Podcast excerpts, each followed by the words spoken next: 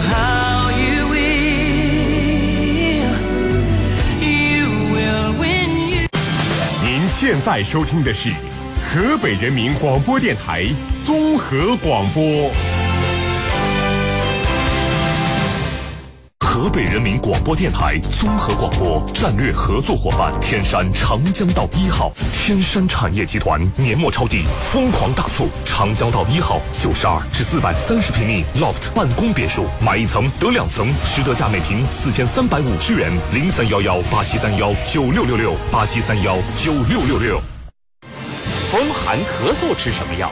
见效快的，纯中药的，服用方便的，那就选用普济堂牌止嗽利效片，止嗽定喘祛痰，吃上就管用。普济堂牌止嗽利效片，国家专利创新药，零三幺二六幺八六六九八，药都制药集团。强光照射会导致短时间视觉障碍，甚至暂时失明。如果正在驾驶，结果将会怎样？不管路有多远，会车让我们关掉远光灯，目光温柔些，大家安全些，告别交通陋习，改变从我开始。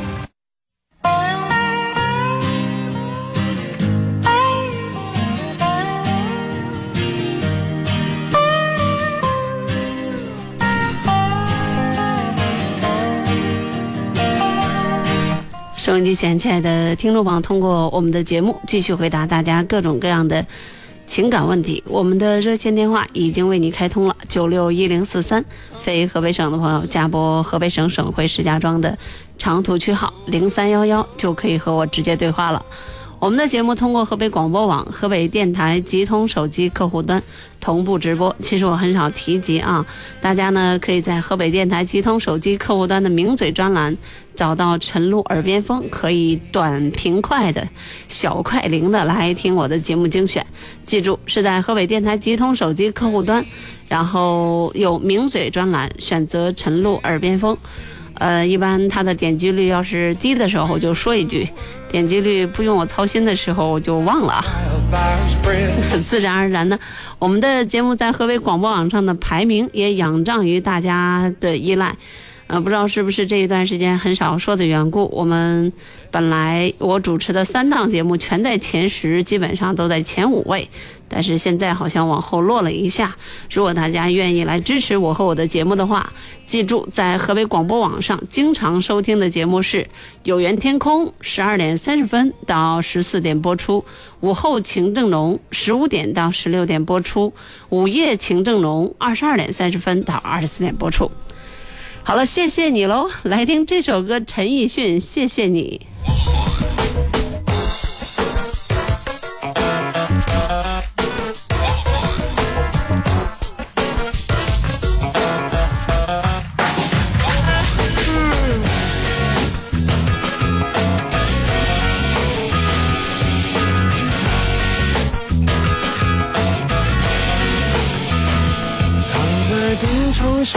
也不想动，看着荧幕上的脸孔，有个陌生人出现不够一分钟。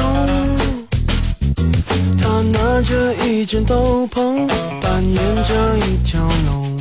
他带着一脸笑容，演活平凡的梦。到底他的名字，他的生活，普通不普通，没人懂。些陌生人陪我偏头痛，漂洋过海带来笑容，寂寞天地中成为我的大英雄。他能够让我感动，谁管他红不红？他知道自己有用啊，谁管穷不穷？到底他的过去，他的未来，成功不成功，没人懂。管他头痛不头痛，有人这样努力，我就觉得光荣。我的头痛不再痛，能够生存就有恃无恐。苦痛说了没人懂，爱人没有用，我一样很有用。我想什么没人懂，没有人歌颂，总有人被感动。不具名的演员，不管有没有观众，傻傻弄。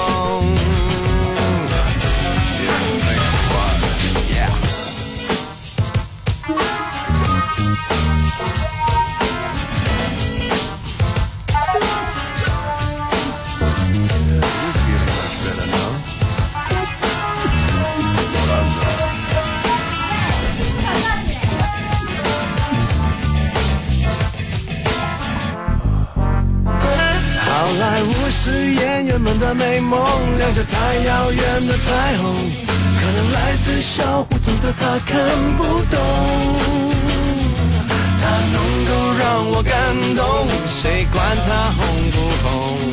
他知道自己有用，谁管他穷不穷？到底他的过去，他的未来，成功不成功，没人懂，没人懂。管他头痛不头痛，有人这样努力，我就觉得光荣。我的头痛不再痛，能够生存就有恃无恐。苦痛说了没人懂，爱人没有用，我一样很有用。我想什么没人懂，没有人歌颂，总有人被感动。不具名的演员，不管有没有观众，傻傻弄。头痛不头痛，有人这样努力，我就觉得光荣。我的头痛不再痛，能够生存就有恃无恐。苦痛说了没人懂，爱人没有用，我一样很有用。我想什么没人懂，没有人歌颂，总有人被感动。不具名的演员，不管有没有观众，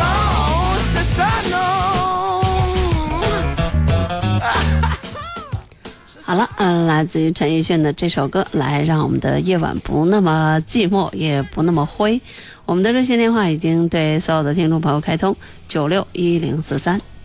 你好，这朋友喂，你好，是我吗？啊，你好，是您电话，啊，陈露你好。你好，嗯，然后我就是想有点问题，让你给我解决解决。啊，说说看，那个就是我和我女儿吧，一直也是沟通不不算太好，就是说，他是个八零后，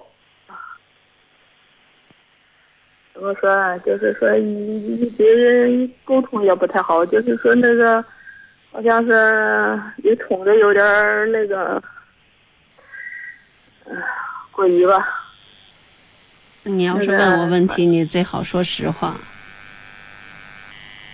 啊，就是这这样。嗯、那你们俩需要有什么、就是有什么问题了，需要沟通。他就是先前处个对象，处个对象就是，嗯、家里那个处了几年儿，嗯，年年终的时候领回来了。后来这个家里边有点不太乐意，主要就是说双方父母见面那个说话说的不太不太行对吧。然后就现在就是现在吧，这个是又换了一个，就是说也是他那个先前的最早了，他刚一毕业上班的时候那个，嗯，领下来叫我们看了看，然后也没有说其他的，就就现在是领了证了就，我现在也不知道怎么办。都领了证了，那两口子了，都结了婚了。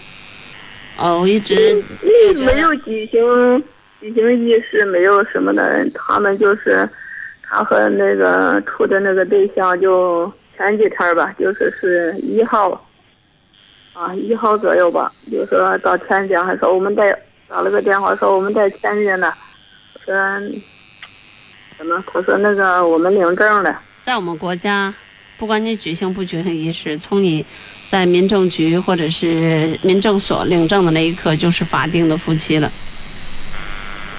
你头一天领证，第二天再分开，那都叫离婚了。另外听得出来，你们对孩子的这个婚姻我不知道是参与也好，还是叫干涉也好，反正是管的不少。那我建议孩子都既然是八零后，那九零后现在都二十五了，八零后这一波老大不小了。我不知道你们哪里来的勇气和胆量，管得这么宽。我经常说的一句话是：你们不要去管孩子。现在他要他要是好，他也就现在也就好了；他要是不听话，现在也就是不听话了。他要是有本事，他也就有本事了。他现在要是熊，也就是熊了。那你们小的时候养成什么样子？不管他现在的样子是不是你们喜欢的，或者说是活成了你们讨厌的样子，你们都要接受。你们需要的只是大家不能说是相安无事吧，各自平静的过各自的生活，因为你不能替他后悔。他是个成年人，他有人权。不管你多么的不乐意，你不能替他过日子。你的高兴他感受不到，你的悲伤跟他没关系。我也不想太多的干涉他，我就觉得吧，他那个，他是在那个，当时吧，他是现在是在北京上班，那个对方是在那个秦皇岛上班，我就告诉你。，你就不要管了，人家是一个大人了。我说了，九零后今年都二十五周岁，虚岁都二十六了，过了春节的话都二十七了，都奔九零后都奔三了。你的孩子一定是不小了，他不是小孩子，后他也是八八九年，就是八八九年，今年都二十六周岁了，在国家法定年龄里，他都算晚婚，在我们单位都要休晚婚假了。在你的眼里，也许他永远是个孩子，可是他总要长大。我不知道你们的，我还是那句话，你们哪里来的勇气和权力管得这么宽，操的心这么多？可是这个社会，嗯我们总是觉得就是说怕他那个找不对人呗。你你你，你的眼光就是对的吗？我至少到目前为止没听出你多有文化，没听出你多有成熟，没听出你比孩子高明多少。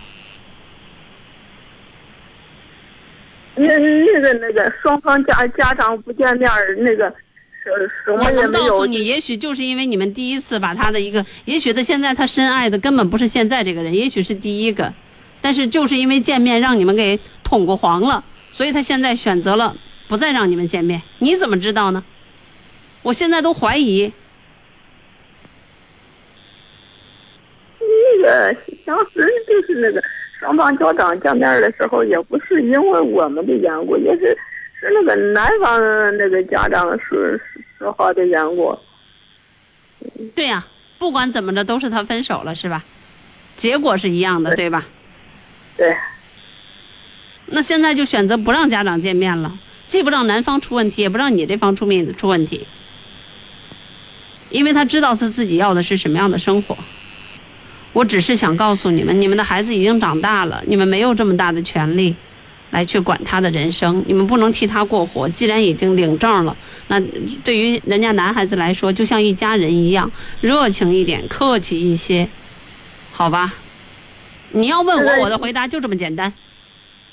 那你你说那个我们那个还还不能还能不能那个给姑娘说，就是说，要是那个男方举行那个结婚仪式什么的，那个还能不能说呀？你你姑娘从现在开始，那个家长双方家长再见见面，还能不能给姑娘说这个你姑？娘你姑娘应该从内心里已经不想听你们的话了。哦，是这样，他对他也是，现在他也不不不太给我打电话，不太给我说这些事儿。因为他已经不想听你们的话了，所以你要想做这些事情，相对来讲比较困难。否则的话，你姑娘不会这么做，她也不想顾及你的感受了。那你说我还管不管？不能管了呗，就是。已经结婚了，那该怎么做怎么尽量的成全呗。那时候见面，见面也可以啊，跟孩子好好说，大家坐下来聊一聊，吃个饭，一家人了吗？起码的客气要有的。再说这个时候应该是人男方来张罗，你就不要操持了。那那男男方那个就是说见过一次面儿，男方就是说讨讨那个家长说那个，嗯，不管这些问题。嗯，那我觉得他也得不乐意让他家长管。那是说明这俩孩子共同商量好了，那你也别管了呗，人都领结婚证了。那也不结，因为一是那个，我们就这么一个姑娘，那个在村里那个也说不过去。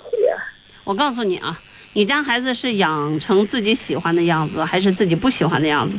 养的是乖乖的，还是如此叛逆的？养的听话的，还是不听话的？你都要认了，好吧？你这个时候再折腾，对于孩子，对于你本人都没什么好处。这事儿挺挺听话的。反正这孩子是你养的，哦，对，对吧。那你就是说没别的办法了呗，就顺其自然呗。对呀、本来这样的事情就应该顺其自然啊。你该管的、该提醒的，那应该在很小的时候把他养成一个文静的淑女，或者说把他养成一个听话的、懂事儿的一个孩子，那是小的时候的事儿。这么大了，你再来改变很难了，好吗？小的时候挺挺挺喝的，挺挺好的，那是人家没本事，现在人家有本事，人家不在你身边了，干嘛要听你的？对吧？再说听你的，一般来讲，说不定还听二股道上去。人选择了不听呗，就这样。来讲，你好，这朋友。呃，这朋友，请您关掉收音机好吗？然后听听筒里的声音。我给您五秒的时间，五、四、三、二、一。然后听听筒里的声音。我给。你好，这位朋友。哎，打通三线的这位朋友，请好。嗯哼，这位朋友是哪里去了？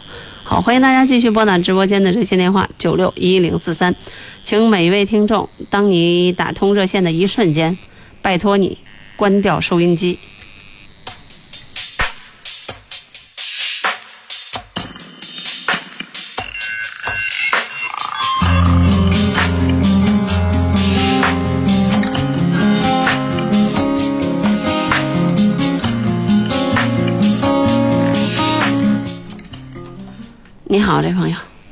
哎，你好，李老师，你好。啊，我是陈露。啊，陈啊，陈老师，没听出来啊。嗯，没事。啊嗯，啊，对不起啊。没事。啊，那什么，我也是跟我说我女儿的事儿，我跟我女儿老是处不好关系。你知不知道处不好关系的原因是什么吗？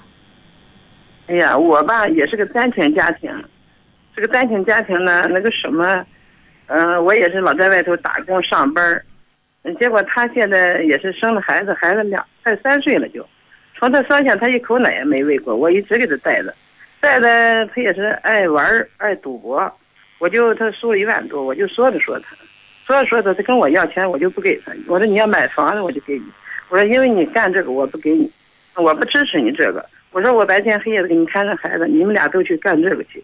我说我不同意，就因为这我们俩吵起来了，吵起来了，他就把孩子弄走了，我就把孩子衣服什么东西全部弄走了，我就有点想孩子接受不了。我说你，陈老师，你说我该怎么办呀？你应该跟这个孩子保持一定程度上的距离了。我能够理解你想孩子，但是你的这个孩子需可能你需要跟他离他远一点了。离闺女远一点。对对对对，这跟嗯小朋友没有任何的关系，小朋友很无辜。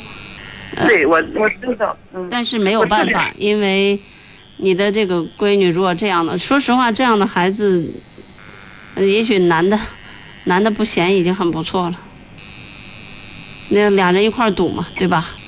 嗯，这将来出问题你接着就行了，至少目前为止你不要上赶着了。那怎么办呀？他哎呀，我你这孩子显然不是个好孩子，对吧？对对对，我承认。嗯，那那就那就那就不要来问我了，因为对于不好的孩子，我的问题比我的招数比较少。另外，赌博这事儿是改不了的，除非我说一句话，你也你你自己考虑，除非家破人亡、妻离子散，否则改不了。他弄回孩子就为了目的，我就是为了不让他玩了，不是，他就没时间玩了，因为他孩子没人给他弄。对呀、所以他把孩子弄回去，你保持距离，你不要给他接手，你更不要表达对这孩子的思念，你该过自己的，过自己的，最好了。好嘞，好嘞，好，嗯，好，好吧，好嘞，啊，哎，嗯，好嘞，再见，拜拜。你好，这位朋友，喂，你好。你好，你好，喂，你好，请讲话，是我吗？三秒之内请讲话，好吧？好，我跟你说啊，我我啥的，我是我是打工的，就是我是河南的。我我我的儿子呢也也都二十多了，我们那结婚也好，欢迎大家继续拨打直播间的热线电话九六一零四三。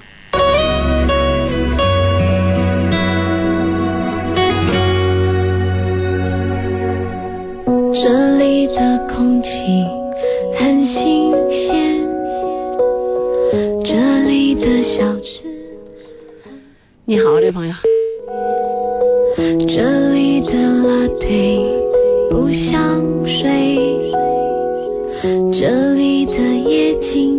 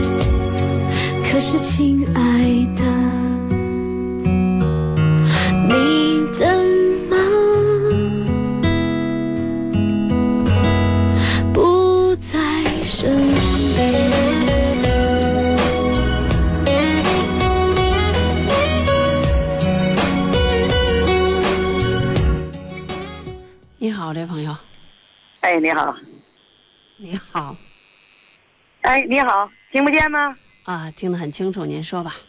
啊，哎呀，我这个老妈是总跟我在一块儿，然后我感觉着她岁数大了，我现在跟她沟通特别有有有困难呢。您就问这个吗？哦，哎呀，这个都是经常困扰我，这我感觉是我生活中的一大一大难题。是亲妈是吧？是，那你我是她闺女。那你想怎么着呀？哎呀，我也经常头疼。今天晚上他还经常有这么一点点的小事儿吧，有这么一句话说不对吧，然后他都无限的放大。如果他是傻子呢？如果他是病人呢？哎呀，如果他生活不能自理呢？呃，应该这些情况我也都想过，嗯实际他不是，我都感觉到他是过于敏感还是咋回事？我如果他就是精神病特别郁闷、如果他就压抑。如果他就是精神病呢？哎呀，你你的意思是说把他假想成那种人？这是自己的亲妈，你没得选，没得挑，没得嫌弃，没得不接受。啊，这个我心里边这个我肯定是，你另外我老辈都感觉着有时候我特别郁闷。郁闷可以凿墙，郁闷呃，但是我我当面我肯定我不顶撞他，但是我这个人吧，我也是这个老师，我都感觉这这是说说说说，哎，这嗓门都有点往高调。完有时我妈她都调啊，你就是这你怎么？你怎么作为一个你作为一个老师，还是个女老师，怎么会跟自己的妈妈嗓门很高呢？我不知道你哪里来的。我我不我我不是主持人，我我跟你说，你别误会我，嗯我我感觉我应该是挺孝顺，我都是不由自主的说说说说，不由自主不也一样吗？不由自主不也一样吗？断了是吧？您这是干嘛呢？这是。您好，这朋友。哎，你好，陈露，你好陈露老师，你好。嗯，那个，我想跟你说一点事儿。我不知道，我这一段时间我挺那个什么，挺痛苦的。就是我我我的孩子，我们我的孩子在石家庄，他那个生完孩子了，就在他坐月子的时候，他的婆婆婆婆就是说我，我一生气我就回来了。回来以后呢，我们孩子一直给我打电话。我我走的时候，我们孩子都没说，都没说那个妈你走了，都没说。我特别生气，为什么呢？因为我们那姑爷，就是他那个我们那姑爷，他就那个什么，呃，他在我们孩子生孩子的时候，我眼睛不太好，我一个人带我们家孩子，我眼睛不太好。完事以后，生孩子那天晚上就在咱们那个。妇幼医院生的孩子，晚上呢是五点多去医院，九点来钟生的。我晚上去不了，我就跟他说，就是说那个他临住院时，我说我眼睛不行，我晚上我去不了。转天早晨六点来钟，我就去了。我们孩子他们姑爷不不理我，我刚开始不理我，我不知道什么原因。我说我怎么的了？我就跟我们家孩子，我说怎么回事？我说那个他为什么不理我呢？我们家孩子跟我说，因为我晚上没去。我说我不跟你说了吗？我说我眼睛看不见，我晚上我去不成。后来我们孩子啥也没说，完事没说呢，我心里特别扭。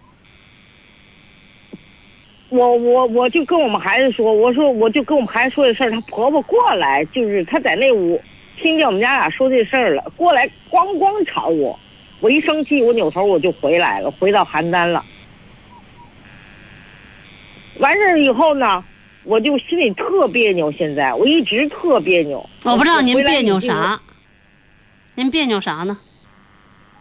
我们还我我临走时候，您您的您的眼睛一点盲感，一点那个视视觉都没有吗？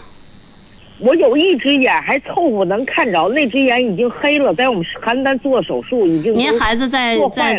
在那个产医院里生产的时候，您在家里就待得很平静吗？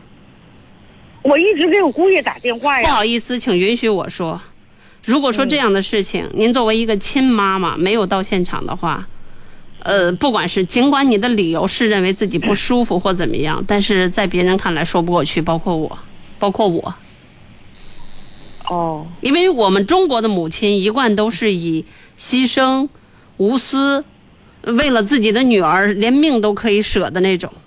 你要知道，在小说里、电视剧里、生活中有太多太多的家长愿意为了自己的孩子，特别是在自己孩子人生的关键时刻，如考上大学、如毕业典礼、如结婚、如生孩子，不管是怎么样的困难，都会出席，都会在身边。而且你要知道，对于一个女儿来说，如果自己的妈妈在一个城市里，她能够在现场和老公在现场，和公公婆婆是等等人都在现场，完完全全不一个概念。当然，您说的这个病是可以理解的，但是不知道为什么，我只想说，您刚才说我都没有打断，我是觉得错在您这儿。嗯，那所以我能理解，所以我能理解你的那个就是所谓的亲家母吼您，您太娇气了。因为我就是说，我们孩子那个那怀孕期间，我孩子叫我去石家庄了，我已经去了，我也给他天天他不叫您您不，啊、行。您说总之这件事情您做错了，我错了是吧？对，你还不如早不来，晚也不来，就生产的时候来呢，或者你就别在石家庄，你就在邯郸也能说得过去。我不知道这样吧，您告诉我您的儿，您的这个姑娘家在哪个区啊？青园街。然后妇幼医妇那妇幼医院不就一拐弯吗？那不就在中山路上吗？就这么远，您为什么不去呢？我眼睛看不着，再说我腿有毛病，我我我下楼我再上楼我上不来，再说晚上我一点都看不着。嗯、也许您这样说的时候，您就就像您刚才说，您觉得特憋屈、特委屈。但是不管怎么着，在我这边看来，我应该，我我对每天晚上应该去。对，而且是必须，而且是你主动说不去是一回事儿，人家嗯说拦着你说不让您去又是另外一回事儿。我不知道您的姑爷子当听到自己媳妇儿的妈反复的说自己在家怎么怎么样不去的时候，我这不知道这姑爷子内心会怎么想。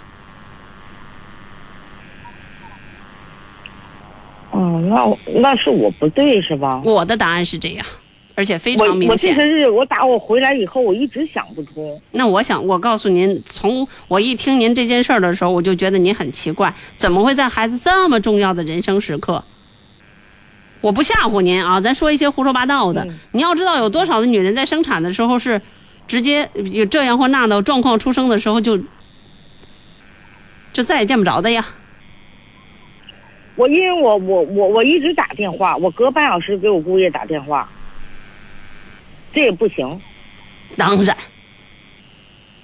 何况是清源街和妇幼医院这么远，这么近。我 我不说嘛，如果您在邯郸，走到医院那哈，我得坐就地上坐一会儿，我才能走，因为我我走一会儿，我那腿就要跪呢。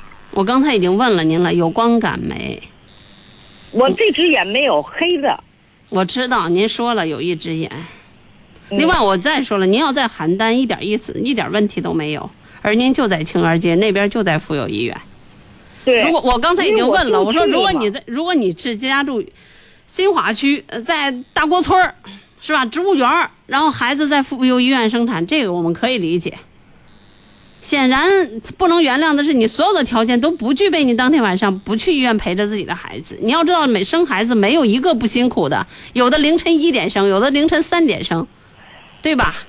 很多人都是一夜一夜的就这么熬着等着。再说，你像这样的情况下，你让自己的女儿多么的为难。你要问我，我的答案是这样，我觉得您做的不够好。啊，那我做的不对呗。我认为是这样。那我这一段时间我也挺别扭的，那我就不应该别扭了呗。我认为是。那好吧，那谢谢你啊，陈露老师。嗯，不客气，拜拜。哎，再见。再见。嗯，拜拜。你好，这朋友。你好。嗯，今天三路有病了是吧？你好，这朋友。是我吗？啊，你好。哎，我我一想给你打电话，你挂了，哎，我我对不起啊，陈老师。啊，没事儿，我听不出是谁。啊，我是我是个河南的，我在外地打工。哦，你是我挂的。我们其他听众可以继续拨打直播间的热线电话九六一零四三。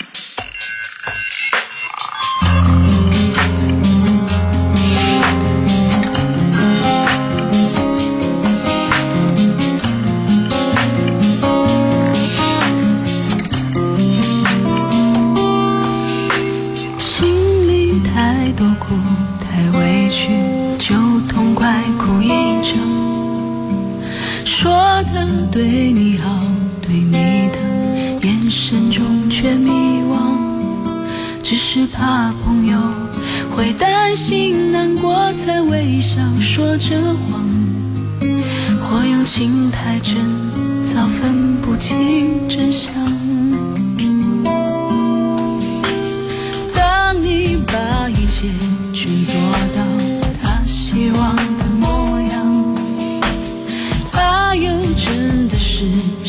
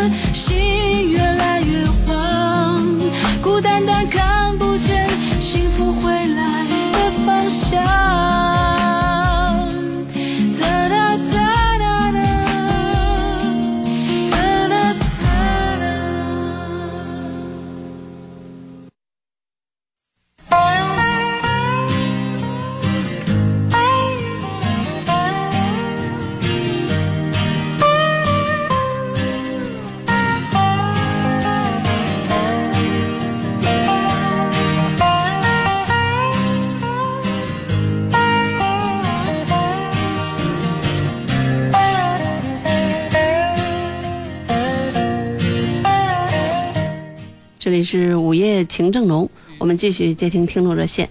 你好，这朋友，喂，你好，你好，我刚才跟导播说了，我有一个朋友，现在我是单位的一个普通的领导，原来单位的有一个女的，俩人比较难忘，这个事儿呢老是找我麻烦，脱不开了，你说那不好意思，我没听懂是谁？谁和谁？我单位的一个嗯女的女同志呗，啊，我是单位我分单位的，原来吧我给人家，哎呀有点那个那么，不正经。对现在怎么着？想甩呀，还是想怎么着呀？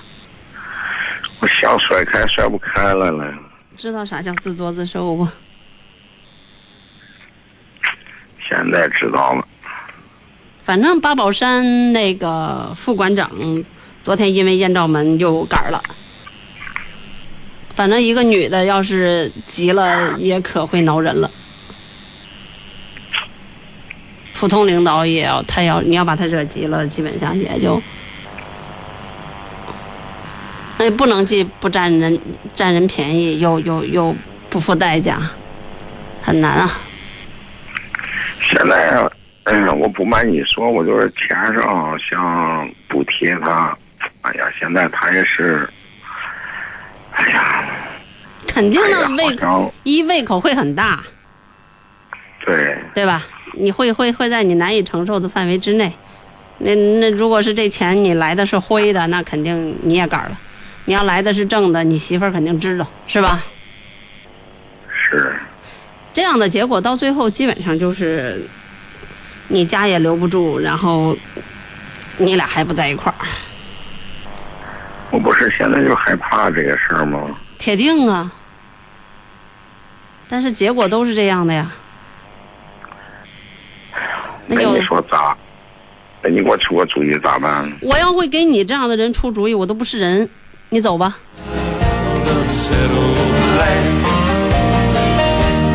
some fell prey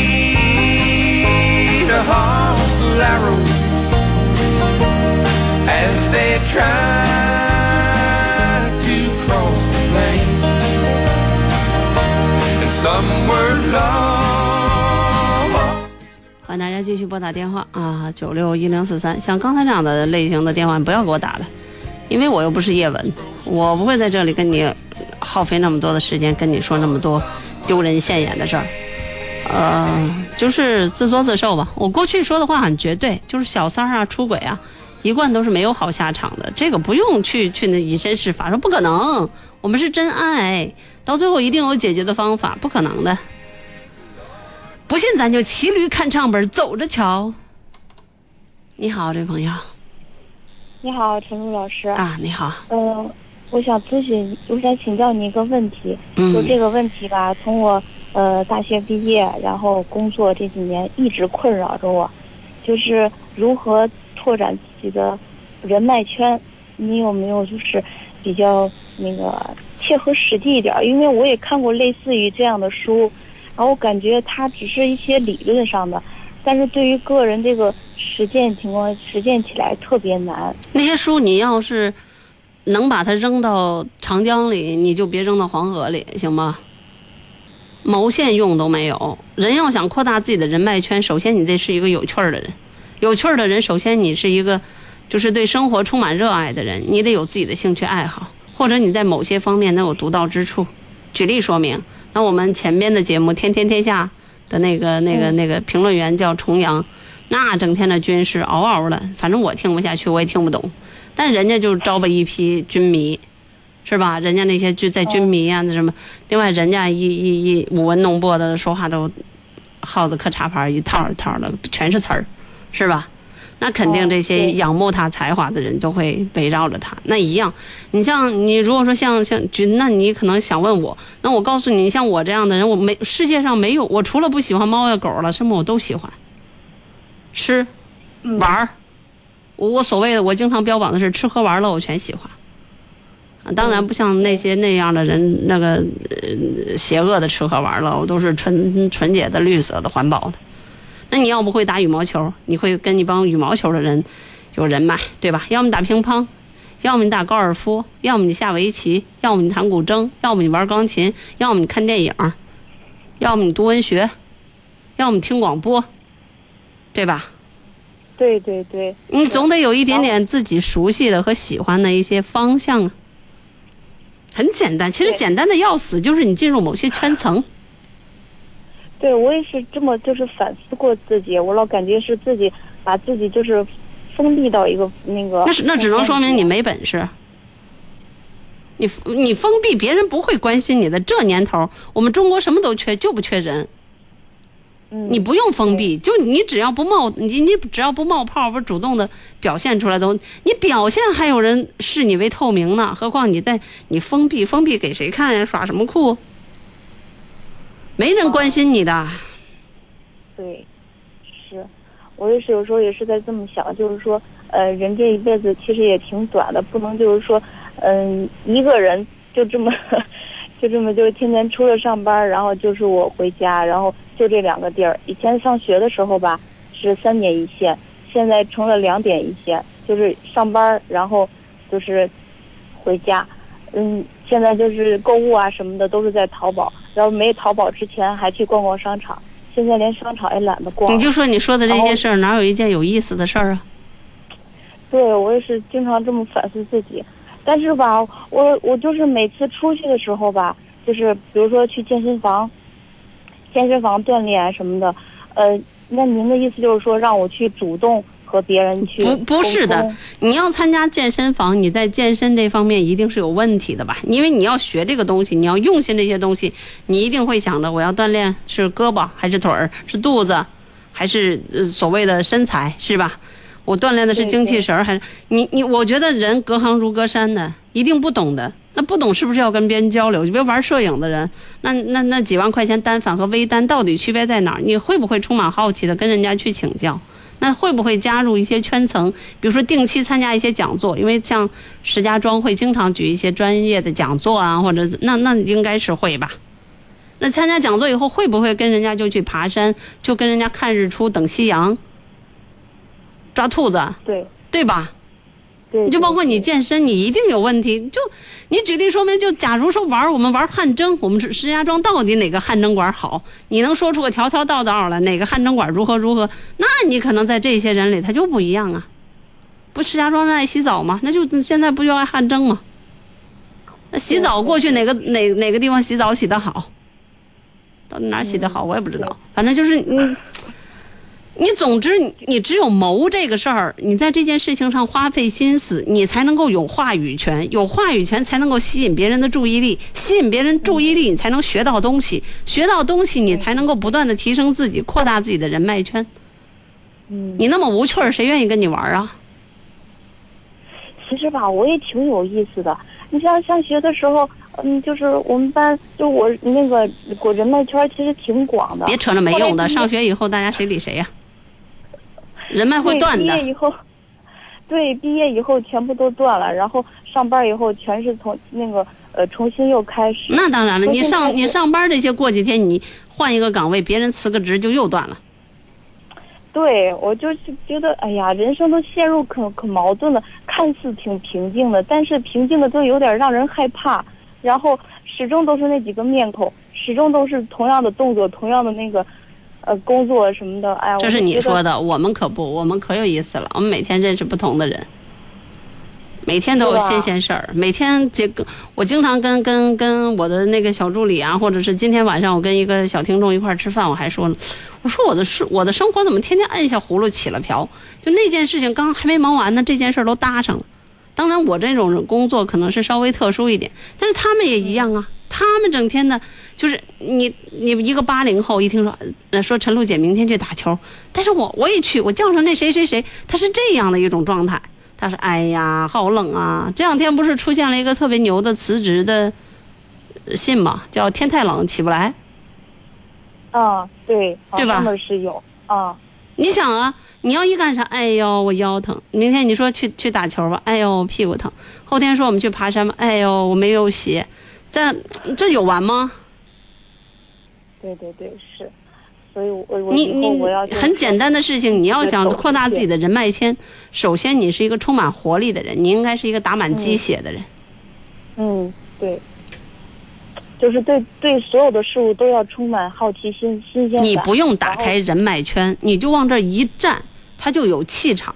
你无论是你的着装，无论是你的这个这个这个语言，它就会吸引别人来跟你搭讪。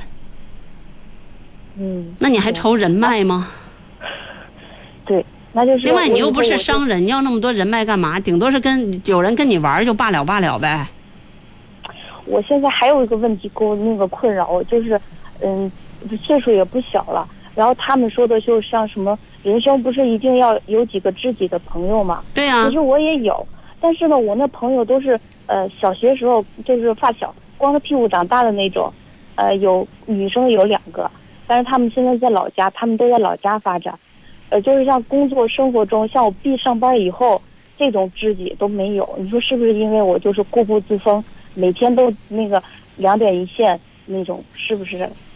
我说你别受不了啊，只能说明你是一个特别没劲的人。是吧？对，我也这么反，我也经常反思自己。因为你要特别有劲的人，你无论是微信发个朋友圈儿，也无论是你干点什么事儿，一定那些什么光着屁股一块长大的，即使他在村子里，他也会跟你联系，他也会跟你，他也会回复你，他会知，他会告诉你他的存在，而且也会满足你内心的虚荣心。嗯，这个吧是都有，这个他们经常就是打电话沟通啊什么的。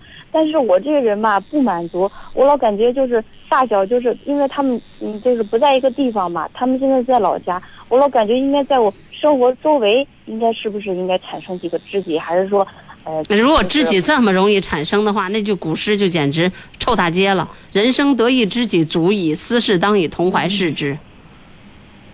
人这一辈子，有的人活一辈子都没一个好朋友的，知己哪那么容易得？那得碰，那得俩人特别投脾气，那得两个人彼此欣赏，那得两个人内心笃定，这个人的苦喜怒哀乐与我息息相关。明白了。就像那个酸了吧唧那句话，就是什么流着泪的你的脸，什么泪泪水流在你脸上，什么湿在我心里，乱七八糟的那那那一科。嗯，你说不一定生活中都工作中都能有知己。我这我这小不来年儿的也算工作了这么多年，我都不认为谁跟我是知己。反正我觉得朋友倒是不少。嗯，对，就是应该多几个朋友，是吧？你多大了？我我八零后，八几的？九八九年的。那我原谅你了。你要八六年的，我现在就挂你电话了，行？原谅你了。你八九年还问出 这么幼稚的话，难怪你你有男朋友了吗？没有，哎妈，你出去玩玩吧，行吗？我觉得也是。我以后我就是请假，我也得出去爬爬山呀，或者是去健身房锻炼锻炼。然后吃饭的时候也去那个啊万达什么的，是吧？对好几个地方。然后一般跟你你稍微不靠谱一点儿，跟一群人手舞足蹈的去看场电影啥的都行。你这都快秀逗了，你这脑袋。对，我觉得也是。我妈也这么经常说，她说你天天都在屋里边憋着，你不怕发出生发生锈？我觉得也是，我应该改变自己了，不应该这么固步自封了。你这不叫固步自封，你这叫无聊。我觉得无聊也是，我这无聊至极了，都快。行，那我受益匪浅。我最后最后还有一个小问题，什么小问题呀？这个你生气的话，你会用什么方法排泄呀？睡觉。睡觉呀？嗯，我一生气就睡觉。哦，嗯，好吧。反正我不会任别的用这方法？别的方法，我我我就出去玩儿。出去玩儿。对我开车在二环上绕一圈，我气儿就没了。如果能够有好的时间的话，比如我星期五生气了，星期六我去趟山西平遥，星期天我回来就好好的了，可开心了。对，跟你聊这么长时间，我都觉得就是仨字儿：走出去，千万不能老在待在一个地方。嗯，我们的听众朋友在微信群里都说：“姑娘，我替你愁得慌，抓点紧吧啊！”好的，谢谢。不是说抓点紧让你找对象，是抓点紧让自己成长。OK，嗯，我觉得我要是走出去的话，肯定生活又是另一片蓝天，说不定我就立马有对象，然后一切都像我想象的一样。哎，你这会儿有点像八九年的了，你知道吗？行吧，好，谢谢嗯原谅你了啊。嗯，好，拜拜嗯，再见，再见嗯，再见。呃八九年，好，我们来接听下一位电话。你好，这朋友。哎，你好呃，你好啊，你好，你有什么事儿？啊，我我就问这个我的我就这个婚姻事儿吧。啊，您说。啊，我我是二婚啊，因为我谈一个嘛，他们经理介绍的啊，介绍一个他比我大七岁，呃，关键我有我有两个女儿一个儿子，呃，我我现在退休了，在前一个多月吧，就说我我儿子儿媳妇要呃生小孩儿说在我们县里吧，医院还不保，就就去了保定。去保定市里面去吧，呃，我儿子说问我说：“爸爸，你看这钱儿可能不大宽敞，我现在你拿我工资卡去吧，如果说需要的话你就支了，不需要你再给我拿回来。”啊，就我谈这个女的吧，就说说啥呢？说这个这个事儿吧，不能给给他。啊，就我现在我的儿子为什么不给？他说，这哎呀也说不准，就就好像就不不乐意的似的呗。啊，最后生生小孩还带难产，可能花两万来块钱吧。他就我儿子把那钱工资支了，支了以后，他就不高兴，返回来，我儿子我就和我儿子商量吧，我儿子就说，这样的人就算了吧，啊，只能是他看中他的了，不让我管我的孩小孩似的。你看，陈龙老师这个事儿，我我我准备好再催。啊，你二婚你就应该有这样的心理准备，就是不是自己亲生的，这要是亲妈肯定没得说，对吧？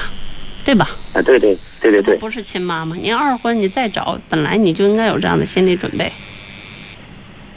另外，人家不不接受和不通融，可能十有八九。你找十个后老伴儿，可能八个都是，嗯，不会特别的乐得乐得的，因为他跟你过的话，他还希望。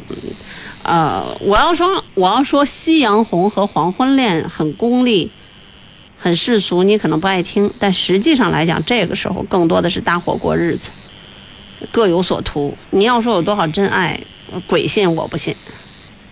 啊，对对对对，嗯，所以既然这搭伙过日子，那大家的利益共同点就集中在一些比较敏感的问题上：是否有住房，是否有存款，生病有没有人医，生病有没有医保，儿女有没有负担，好吧？这些事儿你应该是有心理预期的，你不用不高兴。你再换，你这辈子不娶行，你再换一个还这样，知道吧？啊，我我意思就是说我我不准备结婚了，就说嗯我和他行吹了，我就行。我说这人吧，他他光顾他呢，他不不让我顾我的十有八九都这样。啊。对，那是你的吗啊你不是说的挺明白的吗？那是你的吗？啊，这就是啊。嗯。我刚我就是和他一谈的时候，经朋友介我介绍过，我就说我我有孩子，呃，可能有时候用我管，我就这么说的。嗯我说无论是你的和我的，如果说正事儿，我可以管。嗯。如果说是赌博或者干什么了，我说我一分不管。我说因为我不爱打牌，我也不爱赌博。嗯。哦，我说麻将不会打。我说那我们当地的习惯就说我们是二百五呗，对吧？那咱们河北话也可以讲，说二百五，那是二，不会，不会玩钱的二。哎呀，我听不懂这句话，我没，我也是河北人，我不懂这啥意思。对对，我们就我刚才就说的是我们当地的话就是二百五。嗯，不是这个，别别不用跑题儿。我我刚才已经把话问题回答您完毕了。啊，嗯，行了，好，那就这样，谢谢你了，成龙老师。不客气，拜拜。你好，这朋友。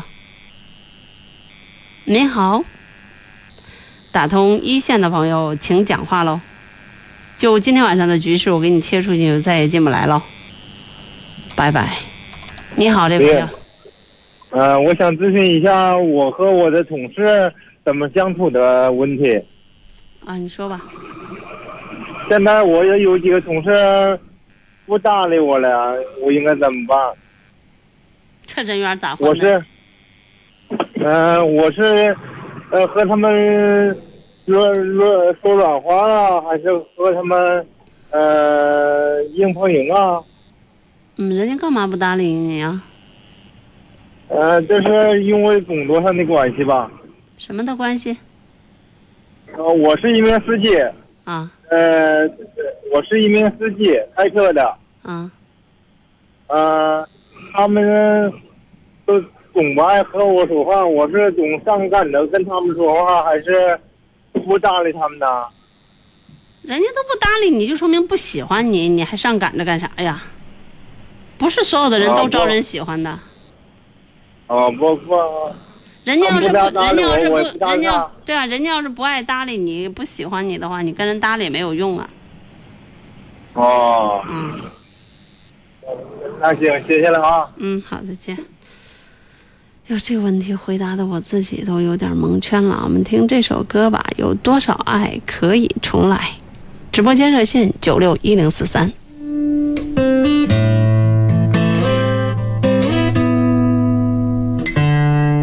听不上。你好，这朋友。哎，陈露你好。你好。我说话你听见了吗？啊，很清楚。嗯，行。刚才你们导播说我说话声音太小。嗯。你看啊，我们家哈有这么个事儿，什么事儿呢？就是说我呢，就说有个儿子，然后儿子结婚了，结婚了呢，现在孩子呢就说两岁了，我呢和我爱人呢在外地上班，上班呢，然后呢就说，嗯，孩子呢一直就是说，他姥爷看着，就是那个，呃，他姥爷给看着，看着呢，他姥爷前两天住院了，住院了呢，然后这不我就回来了嘛，回来了呢，嗯，我等于是回来两天他就出院了，现在就这么个情况，我就说你看人家住院了又出院了，我我这又去上班啊，我怎么弄？我在想想这个事儿，我怎么说呀？我不不好意思你们是正儿八经的工作吗？啊，是那个打工呢还是怎么的？呃，也算是吧，反正挣的反正不算少。是不算少的话，你们至少给人家请保姆了吧？这你们家的孩子一般。你看啊，你看啊，是这样的。嗯。我说的，你看那天前两天我们在一起吃饭，然后我就给他说，我说你看，呃，你爸现在身体也不好，不行就我那个请个保姆，然后就说，帮着你爸，然后在家给看着孩子，收拾收拾家什么的。人家说的，媳妇说的还不够害我爸的眼呢。就这句话，这句话挺对的呀，因为老人肯不喜欢保姆的，老一辈的人肯定宁可什么事儿自己操持。这个您不用不爱听，换了您您也不喜欢保姆啊，对吧？对对，你看他这样说吧，我呃我也理解，我就在想，你说但是正常情况下，这件事儿肯定是应该你们这边来安排呃带孩子的问题。肯定您不欠他，或者说不存在应该不应该，但至少这件事儿应该非常主动积极的来解决。如果解决不了的话，应该你这边拿出一个态度来，或者你儿子有个说法，而不是让人家姑娘说一些有的没的、该的不该的话。不是是，我就说，你看我不是在外地上班啊，我就说，你看不行，我就给人家请个请个保姆，我是这样想的，我也不知道想的对还是不对，那你那我。反正我只知道，我们有一个非常好的同事，嗯事业正在发发上升期，而且非常好的职位，就是因为自己的儿子要生孩子了，辞掉了。从非常好的岗位上，对，从非常好的岗位上，就基本上一下子下来了，和普通员工没什么区别。然后聊天的时候说的就是，呃，储备一下精力，然后把就准备当奶奶了，带孩子。对对。说就是说，我还是绝对的职位和金钱应该不比您所说的这个要少，对对非常好的职位。你看啊，再一个还有这么个事儿，你看啊，就说这个媳妇儿啊，厉害的不行，你知道吧？说话呀，真是可能我估计啊，您要这么说的时候，我对您一点好感都没有。啊，对，好感那个，这是我的想法啊。你听啊，你听我跟你说，我对您没好感，我干嘛听您说呀？哎呀，你就听听我说吧。我我不听。一个婆婆，孩子家里一个姥爷已经把孩子养大到两岁，已经非常辛苦了。你们要挣钱，或者说你们年老，或者你们精力不够，试想一下，人家也是爹妈，谁的爹妈谁心疼？反正我是女儿，反正要让我爸妈这样替我的话，那你们这边那得各种好，各种的好，没挑的那种好，否则的话，说一句实在话，我就会厉害的不行，我饶不过你。人都在问我到底还在等什么？等到春夏秋冬都过了，难道还不够？其实是因为我的心有一个缺口，等待拿走的人把它还给我。每个人都在说这种爱情没有结果，我也知道你永远都不能够爱我。其实我只是希望你有时想一想我，你却已经渐渐渐渐什么都不再说。我睡不着的时候。这两天我的节目接了一个实习生，他是从加拿大留学回来的，然后在和我聊天的过程当中，他说做一个课题，然后我们就一起聊，聊完以后他说陈露姐，你觉得现在离婚率为什么这么高呢？我说你知道吗？中国的男男女女，就你们这一波，因为这孩子也是一个八零后，哦不对，九零年的。然后他说，我说是因为这一波的人养孩子养得太辛苦了，毫无快感，也毫无成就感，毫无幸福感。因为父母这个时候可能有的还没有退休，另外可能这个时候涉及的一些问题太多，比如说两代人在一起居住，矛盾特别特别的多，谁也不肯让步，因为都是独生子女，因为谁的妈谁疼，谁的孩子谁疼，婆婆不可能疼儿媳妇儿，然后这个丈母娘丈母爹也不可能疼姑爷，像疼自己的闺女一样，所以矛盾太多了。结果这些不算，算的是这个从加拿大留学的女孩子后边说的一句话，说陈露姐，因为她这个孩子我们知道她是同事的孩子，从大概高一开始就在国外生活，到现在已经将近小十年的时间了。然后呢，他说：“中国的男人没有产假吗？”对，我们中国的男人是没有产假的。当自己的孩子，因为在国外，你如果愿意休的话，你至少可以陪自己的妻子一起休到带薪产假将近一年的时间，想说话的会不会有人？没有那么大的压力。而双方父母也可以在这其中，要么只是搭把手，然后呢，就是更多的上幼儿园了。你知不知道？你知不？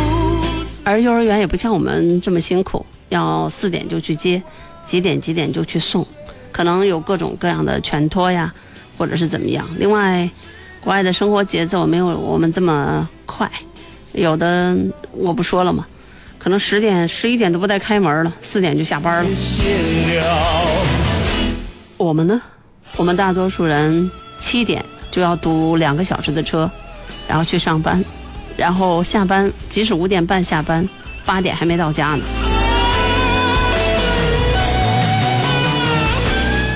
哪里来的精力把小孩子照顾得周周到到？小孩子来到这个世界上，可能跟自己妈妈在一起的时间少之又少，所以这不是一个家庭的问题，这更多的是一个社会问题。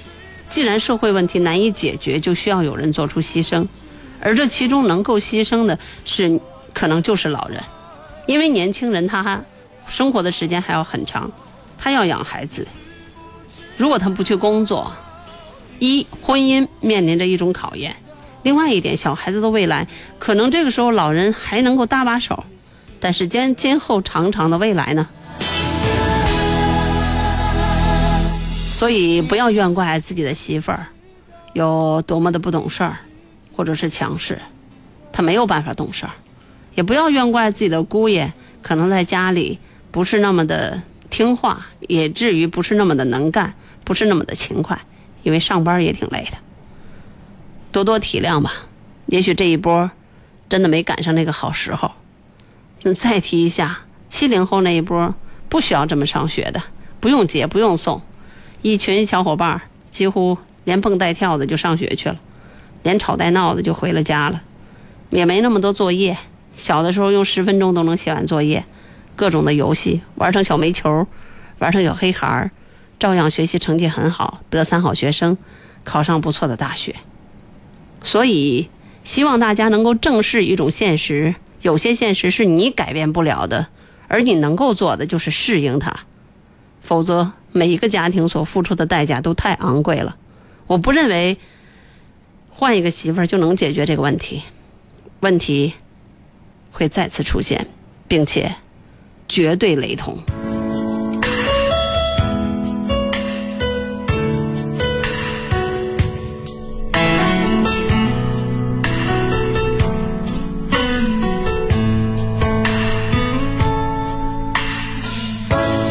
梦湿了一夜，不懂明天该怎么写。冷冷的街，冷冷的灯，照着谁？一场雨湿了一夜，你的温柔该怎么给？冷冷的风，冷冷的吹。你好，这朋友。哎，陈露你好。你好。啊，我有这么一个问题啊，我我侄子啊，就是在河北某某大学啊读读的这个建筑，呃，这某某建筑学院读读的这个大学学建筑专业，然后是考到天大的建筑系的研究生，今年七月份是毕业了，但是他毕毕了业没去找工作，也没回家，也没跟父母说，然后就到。到某这个北京一个寺院吧出家了，这个事儿弄弄弄得很很不好解决。嗯，这个怎么讲啊？因为，嗯，有宗教信仰的人，他他的思路跟别人不一样，知道吧？嗯。这个没法改变。因为这叫什么执念嘛？因为这叫信仰嘛，对吧？信仰的东西，它就融入他的灵魂和血液，嗯因为你像我，我没有任何宗教信仰，那可能很多的东西就没有一种东西它会约束我，没有，除了除了基础的家教和道德层面能够对我形成一些，那那又不一样。那些在这个所谓的宗教条款里，它是要存在着执行，要存在着是叫叫守规，对吧？嗯，所以他一旦进入这个以后，很难，就是家里要接受了，啊你是说要家里接受是吧？对对对。哎，我知道这件事情，我知道这件事情很难。你比如说，那清华大学的那个，他他去出家，对吧？大家都知道，在北京的大觉寺吧，是吧？我这是另外，另外再另外再说一点，对呀、另外再说一点，就最近这两天不有一个中央美院的一个女孩，在那个龙泉寺不是禅修吗？禅修过程当中不有对一个对对对对，一个蒙就我我昨昨天去的这个地方，一个蒙眼的课程不还坠亡了？像这些东西，嗯包括这些所谓的这些课程，就我作为我来讲，我认为年轻人，我真的认为年轻人一定要很少的接触这些。我今天就要就这样讲了。是包括我生活中有一个以前我特别，我不能说我特别喜欢吧，至少我经常夸奖的一个男生。我我以前也举过例子，听我节目的有一个很好很好的女生写的一首非常漂亮的字，欣赏嗯非常有品位的钢琴，然后有很好的审美。那后来她就信了基督教，嗯，然后到现在应该是单身，应该是四十四十岁左右了，非常漂亮的一个女孩子。嗯，那是十年前的事儿。我因为我我昨天吧，我我去了一趟，去了一趟呢，呃，跟他面谈，面谈，这个脑子好像很直线思思维这种，因为那是叫信仰，你知道信仰这种东西，就是在他的心中是绝对不能不就是绝占有绝对的位置的，亲情、友情等等东西都是没有的。啊，是吧？我我跟他讲，我说这？肯个，定是的啊。我觉得我就说啊，你信仰自由，你可以信，但是就说你出来工作，然后再信，同时信，他就说这样不行，这样就是不专业。我说这个专业，专业做事不一定一辈子能做好，这人家这件事情是这样。啊，我们不能够在嗯节目里谈这些，这在我们的条款和规定里是有的。哦哦哦，我已经很哦冒犯的、很大胆的跟您说了这些，但是有一点就是说，呃，他选择这样的生活方式，好，包括很多人选择，都是因为内心有一种东西无从寄托，需要找一个出口。任何我感觉就是都是有一种情绪，对，都是有一种情绪无从寄托。比如说，像他直接就选择了逃避，对他就是逃避。对，像他，因为像这种出家，应该是直接选择的是逃避，而不是真真正正的，比如说在这个宗教信仰上，在佛学上有如何如何的作为，或者说有如何如何的这个这个，就咱们叫修行等等，不会，他只是用这样的一种形式来逃避一些什么。即使他信了佛教，他也不会有太大的，做的很好。对对对对对。是他，他这个从他给我写了有二十页的信书信，但是我看他这个综合思想，就是一种逃避，对呀、一定是啊，什么社会这个那个，什么人际如何如何，对，不愿意承担，对人际关系，什么将来担成家、对，买房还是娶媳妇儿，什么什么，好麻这些这些，对对对对对。对，这想都能拿但拿脚想都能想出来他写了些啥。但是这个很难改变啊！你说让家里接受这个，大概也是我我那我跟您说吧，不是很难改嗯变，就是没有机会改变，不是难不了，是不可能。啊，不可能，对，那只能说家里。我我再说一句吧，您就就是他改了，他也不是原来的那个样子。举例说明，轻度磨磨蹭蹭，嗯，我估计还得回去，就出来还得回去。出来了他也不适应，别人也不适应他。另外，别人要知道他有这段历史的话，对他也另眼相看。他到到最后还是被社会所，还还是被边缘化。不不不不容易接受，是吧？对呀、你就这么讲，你真的他那个样子，你你经常什么的以后，你就他看人的眼神都是不一样的，嗯，对对对对对对吧？对，为什么人有的人说，嗯，施主，你前世有佛家有缘，就这个意思吧？啊哈，那看起来这个还得劝家里接受。对呀、这肯定的。家里就跟刚才我跟那那个人说的似的，你把孩子养成了什么样子，你你生孩子是要有风险的。他已经是这个样子，不论如何，他也是你们的孩子。我记得这两天那个谁张国立说了一句话，说那你希望就是那个张默，张默不吸毒吗？说张默，你你你你将来张默让他过什么样的生活是你满意的？然后张国立说了一句话，哦，或者说那个张默娶一个什么样的媳妇儿你会很高兴？然后张国立很戏谑的说了一句话，他只要别给我弄回个男的就行，对吧？嗯嗯，你大家知道张默基本上就属于没出息到顶了，又吸毒，又打架，是吧？对对对，这 这演个戏也悲催的直出车祸。他作为一个爹，都已经对这孩子底线到这样的地步了，那可是大名人啊，对吧？是怎么样，他都是你们的孩子，你们的亲人。我觉得能跟他处成什么样的一种关系，喜欢他、接受他，那就跟他就是保持一种一定频率上的来往。作为父母，该怎么样就怎么样。见他依然亲，那我们就经常见他；见他已经别扭了、麻烦，那我觉得就没必要再再互相让情绪上受影响，少见。啊，不不过作为我们当叔叔的什么这些，呃你们肯定是好一点，那换了我也好一点，但是亲爹亲妈是就是。他是他父母真的难以接受，对因为他父母啊，他这个上面有有个儿子，因为也是我我感觉也是承受能力不行，上高中的时候就是因为说是搞对象，其实也不是搞对象，别人就说呗，小声议论呗，那然后心里承受不了就就。呃，服毒自杀了。你这又这个儿子又出家了，你你这这哇，这爸妈可是受不了。啊，你你说怎么过吧？我们都没法跟跟我哥说，这是你亲哥哥？等于这是你亲侄子是吧？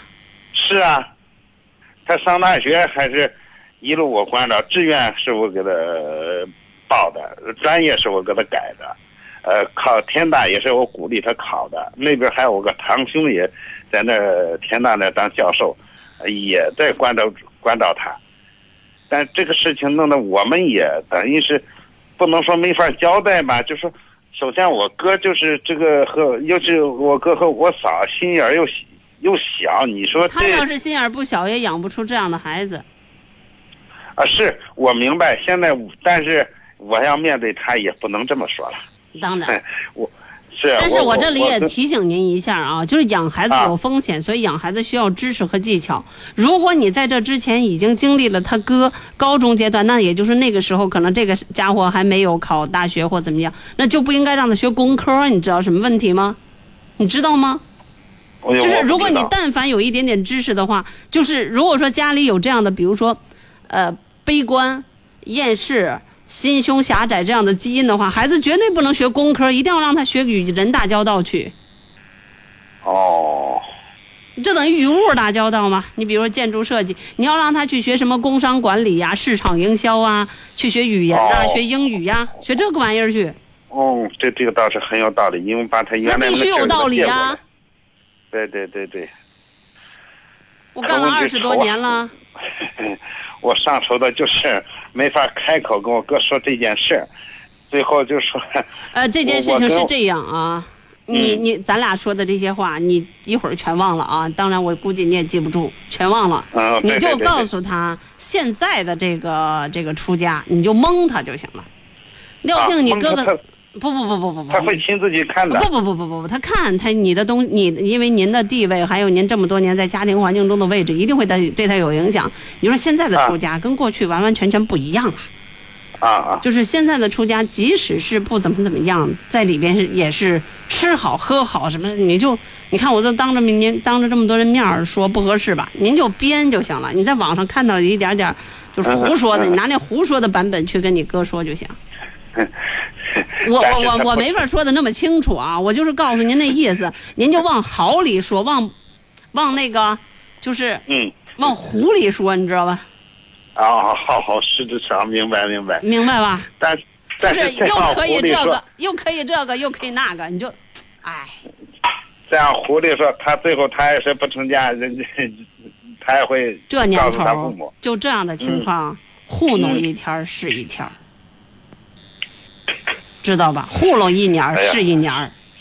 但是已已已经现在已经瞒不住了。你说大呃研究生，他是研究生毕业，研究生毕业你不回家，呃，也其实这件事情不不当讲了，他大学期间一定有迹象，比如说他经常看的书、经常听的音乐，一定接触到了这些。对他对那么对，为什么为什么那个时候就不就不采取措施呢？我刚才已经说了，像这些的这些事情，如果说你们有什么，我我严格的提醒年轻人要少接触。嗯，哎，因为现在都是独生子女嘛迹象我们观察不到，因为我他也不在我身边，我在石家庄嘛，他但是他的言谈举止，比如说慢慢悠悠啊，说话轻声慢气啊，一定是有迹象的。这这是他实际上我要骗你，我是小狗子，急死我了。是是是有这个迹象，去，但是我我做我来讲，确实也也也关心不够，关怀不够，因为我我离他远，平时偶尔他给我打个电话，我们我跟他上上政治课，呃，就感觉到他心眼明显的小，哎，就有一次说的狠了，后来就就不跟我说了。像这种心眼小的，让他学学运动项目，学举举例说明，学个唱歌都比这个强。一个大小伙子，那你看，你看你们这种观点，就学唱歌，再有的人认认为是什么戏子，呀或怎么？但是你要知道，在现在这社会生活当中，这些就容易让一个人心情。我经常讲的话就是无运动不欢乐。你如果去运动的话，性格没有内向。你看哪个运动员性格内向啊？嗯，对对对。你像哪个运动员悲观啊？有几个运动员自杀呀？是是是，连连连那个那个那个那个那个那个女孩叫桑兰那个样子了，人还整天呲咪呲咪乐呢。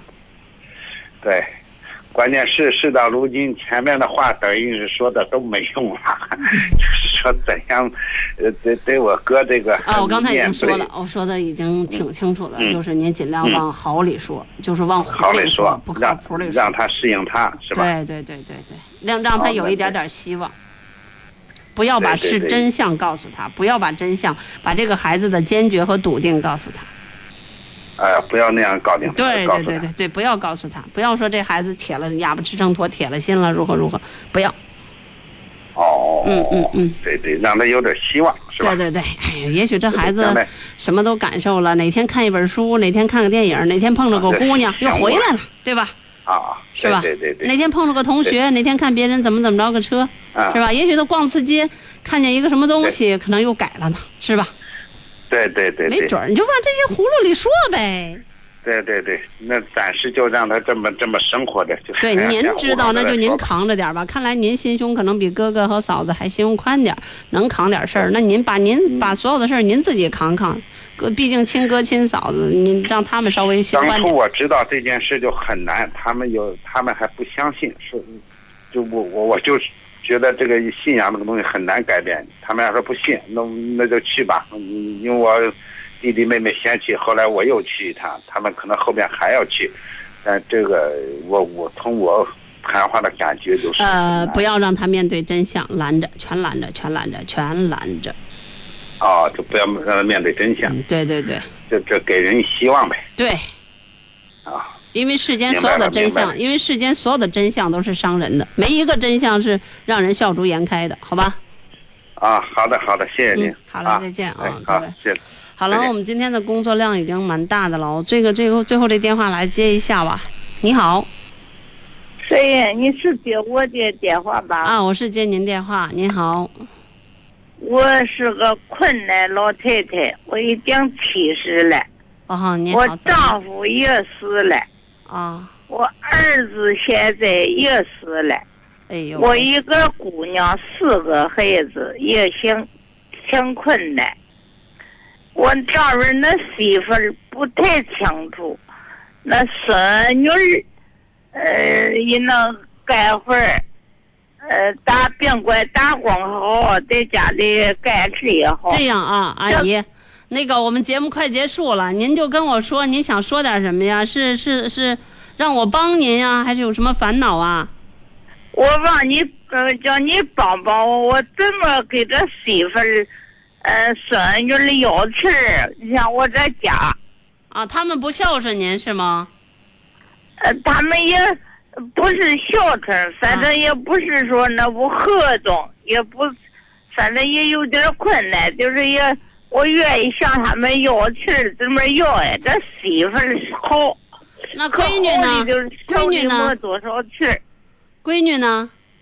那孙女儿有钱儿。哦，这个话不是这样讲啊、一，您孙女儿很早就失去了父亲，然后人家、人家过去这句话您也知道的，这叫孤儿寡母是吧？对吧？您也经历过这样的阶段，娘俩已经挺不容易的。孙女儿有钱那是孙女儿的，她孝顺咱呢，那咱就咱咱就心里高兴；不孝顺咱，我觉得您还是嗯张嘴要不得妥的，不得妥的。不是啊您跟您儿子、跟您闺女要怎么着都合适，但是跟这个你说人家孤儿寡母的，我觉得不大合适吧。哎呀，另外您这闺女这儿也可困难，闺女是仨闺女一个那那个不管怎么样，那人家有钱是人家的，您应该是您您儿子要在世是您儿子，您的这个这个闺女呃应该孝顺您，安排您的老年生活。啊，你说还是不允许？你像我这，我觉得您张嘴要不合适。这这还得给他，不能依靠这媳妇儿给孙女儿对对，啊，特别是在您还有路可走，还有亲闺女的这情况下，不合适，好吗？啊，特别是在您儿子也去世的情况下，不大合适，好吗？啊啊！你要是说我这次了，也是给我钱我就接，不给我钱我我就不能张嘴。对，我觉得是张嘴也张得着，但是不大合适。啊啊，嗯，好吧。如果实在太困难了，跟社会啊、跟政府啊、跟相关部门，然后要求要求要求。如果再实在困难，您下回早点打过电话来，我们听听什么情况，看看我们节目组能不能有社会力量帮帮您，好吗？哎呀，我我我都 今儿个不不行了啊，今儿个到点儿了，成吗，阿姨？啊，那我以后了有困难，我给你帮、你帮帮我，叫我行找谁？行行行，以后您要有困难，生活中缺衣少穿啦，缺吃的啦，或者说生活中有什么病啦，您有什么要求，我们去人采访一下，看看现实情况是什么样子。既然家里都困难，是吧？我们国家对于老年人还是有这个相关政策的，看我们能不能帮您。您下回早点打过电话来，我们听听什么情况，行吗？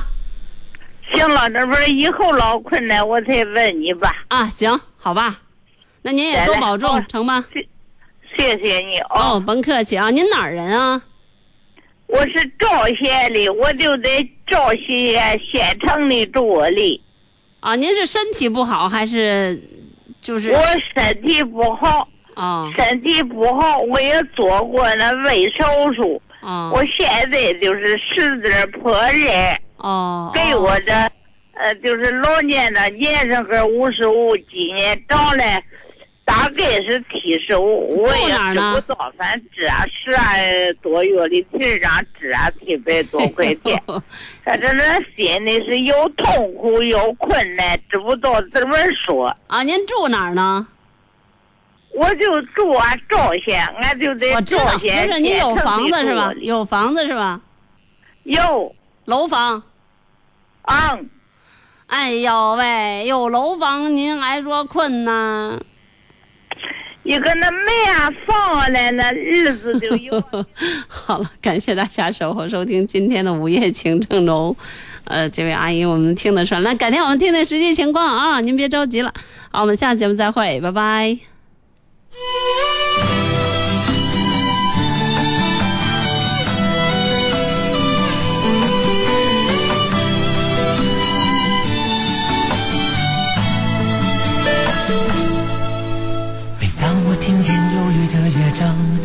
起回忆的伤；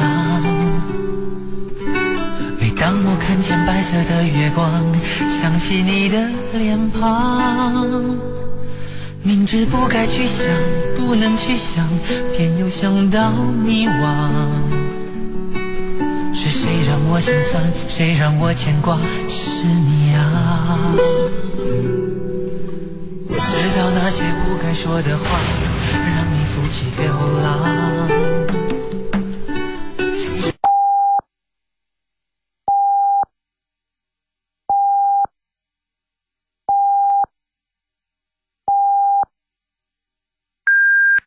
北京时间零点整。